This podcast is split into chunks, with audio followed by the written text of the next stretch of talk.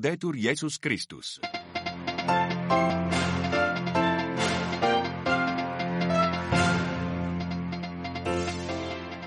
Rares sont les convois d'aide qui arrivent au nord de la bande de Gaza, un territoire où la famine est une réalité. C'est dire l'élan provoqué par l'arrivée d'une trentaine de camions à Gazaville, un élan coupé par des tirs de soldats israéliens se sentant menacés. Plus d'une centaine de civils sont morts, un drame sur lequel nous revenons en début de ce journal. Plus d'exportation d'essence pendant six mois hors de Russie. À trois semaines de la présidentielle, Vladimir Poutine a défini les priorités du pays. Il avertit les Occidentaux en passant contre une menace réelle de guerre nucléaire en cas d'escalade du conflit en Ukraine.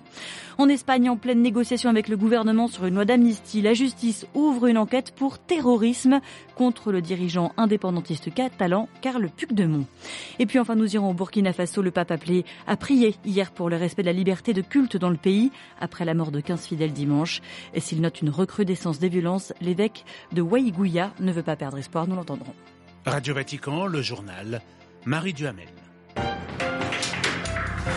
Bonsoir à tous. La vie quitte Gaza à une vitesse terrifiante. L'ONU, par la voix de son chef des affaires humanitaires, l'ONU, mise en cause, il est vrai, par Israël, est seul ce soir à exprimer son indignation après la mort de plus d'une centaine de Palestiniens dans la rue Al-Rachid à l'ouest de Gazaville. La population affamée s'est précipitée à l'approche d'un convoi humanitaire. Les Israéliens protégeant les camions ont ouvert le feu. La correspondance de Valérie Ferron. Dénonçant un nouveau massacre, le ministère palestinien de la Santé a déclaré que plusieurs hôpitaux ont tous reçu des dizaines de corps de personnes tuées et ne peuvent plus faire face au flot des blessés secourus tout au long de la journée, notamment l'hôpital à Shifa de la ville de Gaza, le premier à avoir été bombardé, pris d'assaut et mis quasiment hors service par l'armée israélienne. Celle-ci a confirmé avoir ouvert le feu sur des milliers d'hommes, de femmes et d'enfants qui étaient rassemblés pour attendre un convoi d'aide humanitaire, un des rares à accéder à cette région centre de la ville de Gaza où, comme dans la région nord, Israël interdit quasiment en permanence depuis cinq mois l'acheminement de vivres, de médicaments et de carburant. L'armée israélienne a justifié ces tirs en affirmant que ces foules compactes de civils mettaient en danger ses soldats. Mais pour les responsables palestiniens, semer la terreur et affamer les populations des régions nord et centre fait bien partie des plans israéliens d'expulsion des Palestiniens. Jérusalem, Valérie Ferron, Radio Vatican. L'armée israélienne qui a lancé son offensive promettant d'éradiquer le Hamas après l'attaque du 7 octobre qui avait tué plus de 1600 des siens. Et ce soir, après la tuerie syrienne aussi, la réaction de Washington qui promet d'examiner les versions contradictoires des deux parties au conflit. Promesse du président Biden qui revient sur ses propos d'hier annonçant un cessez-le-feu pour le ramadan à Gaza. Ce ne sera probablement pas le cas d'ici lundi, dit-il. Aux États-Unis, Joe Biden se rend ce jeudi à la frontière avec le Mexique au Texas pour rencontrer des agents de la police aux frontières.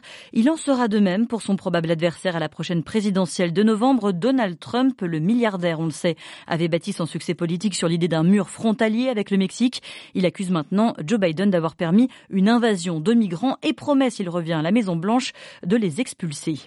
Et les Mexicains, ils sont décidément à la une, ils ne sont plus complètement les bienvenus au Canada puisque le pays impose, réimpose des visas pour les ressortissants du pays souhaitant entrer sur son territoire en raison de l'explosion du nombre de demandes d'asile de la part des ressortissants mexicains. Après deux ans de guerre en Ukraine, à trois semaines de l'élection présidentielle, l'allocution annuelle de Vladimir Poutine devant les deux chambres du Parlement était très attendue et ce fut l'occasion pour le président russe de donner les grandes lignes du programme politique qu'il entend mener durant son prochain mandat. À Moscou, Jean-Didier Revoin. Vladimir Poutine a d'emblée rendu hommage aux combattants déployés sur le front ukrainien et rappelé l'importance de protéger la souveraineté de la Russie un cadre dans lequel s'inscrivent les opérations de l'armée en Ukraine, l'amenant à se féliciter des avancées récentes sur le terrain, soulignant que la Russie n'avait pas entamé cette guerre, mais qu'elle la terminerait. Le président russe a encore fustigé un Occident colonialiste qui tente de freiner le développement de la Russie et souhaite la voir mourante et dépendante, à l'instar de ce qui est arrivé à l'Ukraine, précisant encore qu'il n'y aurait pas d'équilibre mondial sans une Russie souveraine et forte, Vladimir Poutine a égrené toutes les mesures qu'il entend mettre en œuvre pour garantir le développement économique du pays, seul garant de sa souveraineté future. À coup de milliards de roubles, il entend soutenir la natalité, lutter contre la pauvreté, développer les sciences et la technologie, le système de santé, les infrastructures, l'éducation, les régions les plus pauvres du pays. Bref, Vladimir Poutine a dessiné les contours de la Russie, une Russie forte, telle qu'il souhaite la voir en 2030 au terme de son prochain mandat. Jean-Didier Revoin, Moscou pour Radio Vatican. Et Vladimir Poutine a également répondu dans son allocution allocution au président français à l'idée émise d'envoyer des troupes occidentales au sol. Le chef du Kremlin a brandi la menace suprême en parlant de menace réelle de conflit avec le recours de l'arme nucléaire. Et quelques heures après ce discours, je vous le disais en titre, le gouvernement russe a fait une annonce choc et peut-être populaire auprès des électeurs. Il a interdit pour six mois les exportations d'essence à compter de demain pour stabiliser les prix à la pompe. Et cette annonce advient à la veille aussi des funérailles d'Alexei Navalny à Moscou. Auront-elles auront lieu? Selon l'équipe de l'opposant mort en prison le 16 février dernier, les services funéraires refusent d'emmener sa dépouille jusqu'à l'église où devront être, devraient être laissés célébrer les funérailles. Conséquence de l'invasion russe en Ukraine, la Suède supprime aujourd'hui ses subventions à l'église orthodoxe russe. Celle-ci est soupçonnée de servir de relais pour les services de renseignement du Kremlin. Et puis quant à la Pologne, Varsovie a signé un accord avec les États-Unis. Le pays va acheter un système intégré de commandement de défense aérienne et antimissiles pour une valeur de 2,5 milliards de dollars.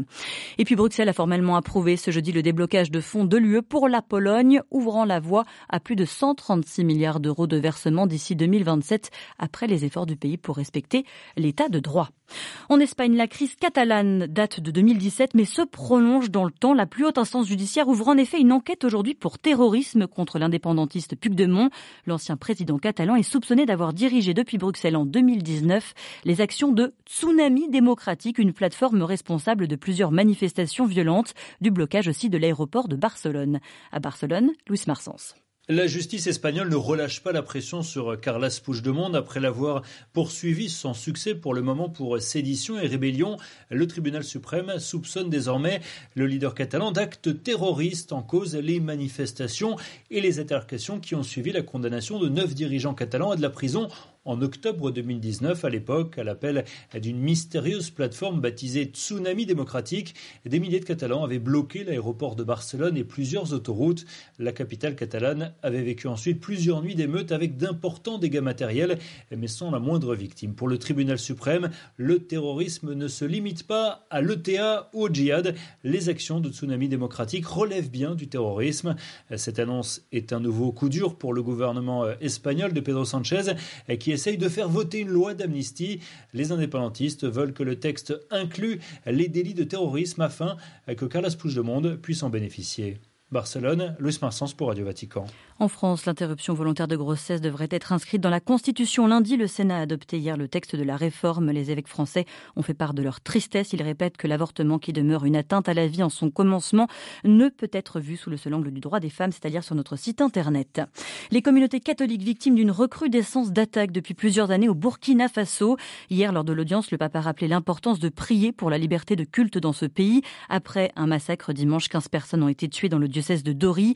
Mais Monseigneur Kientega, pardon, l'évêque de Waigua, garde espoir malgré la restriction de la liberté de culte dans le pays. Si certains sont obligés de fuir, de nombreux catholiques témoignent de leur foi jusqu'à la mort. Depuis quelques années, le Burkina vit une situation de terrorisme qui endeuille des familles, qui déplace beaucoup de populations et nos chrétiens sont bien sûr intégrés dans les communautés autres que les chrétiens, même si de temps en temps ils sont bien bien visés ou on leur interdit de prier, si ce n'est pas leur empêcher de faire la catéchèse ou en tout cas de prendre des, vêtements qui correspondent à ce qu'ils voudraient qu'ils s'habillent. Bien sûr, pas d'alcool, pas de tabac. Et ce sont ces interdictions qui ont fait que l'Église est amenée souvent à partir parce qu'ils menacent tout le monde, les chrétiens bien sûr compris.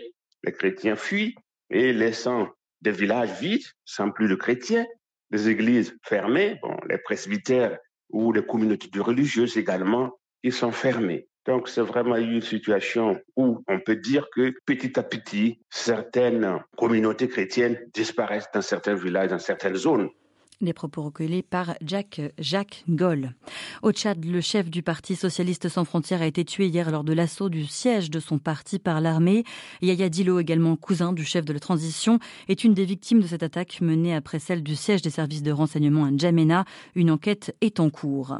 Au Sénégal, toujours pas de date pour la présidentielle, mais ce jeudi, un collectif, le citoyen, les collectifs citoyens Arsounou Élections, a annoncé la création d'un front commun avec l'opposition politique pour l'organisation de l'élection avant le 2 avril. Et puis enfin, le Vatican publie le programme de la Semaine Sainte. C'est à retrouver sur notre site internet. Voilà, c'est la fin de ce journal. Merci de l'avoir suivi. Merci de votre fidélité. Excellente soirée à tous.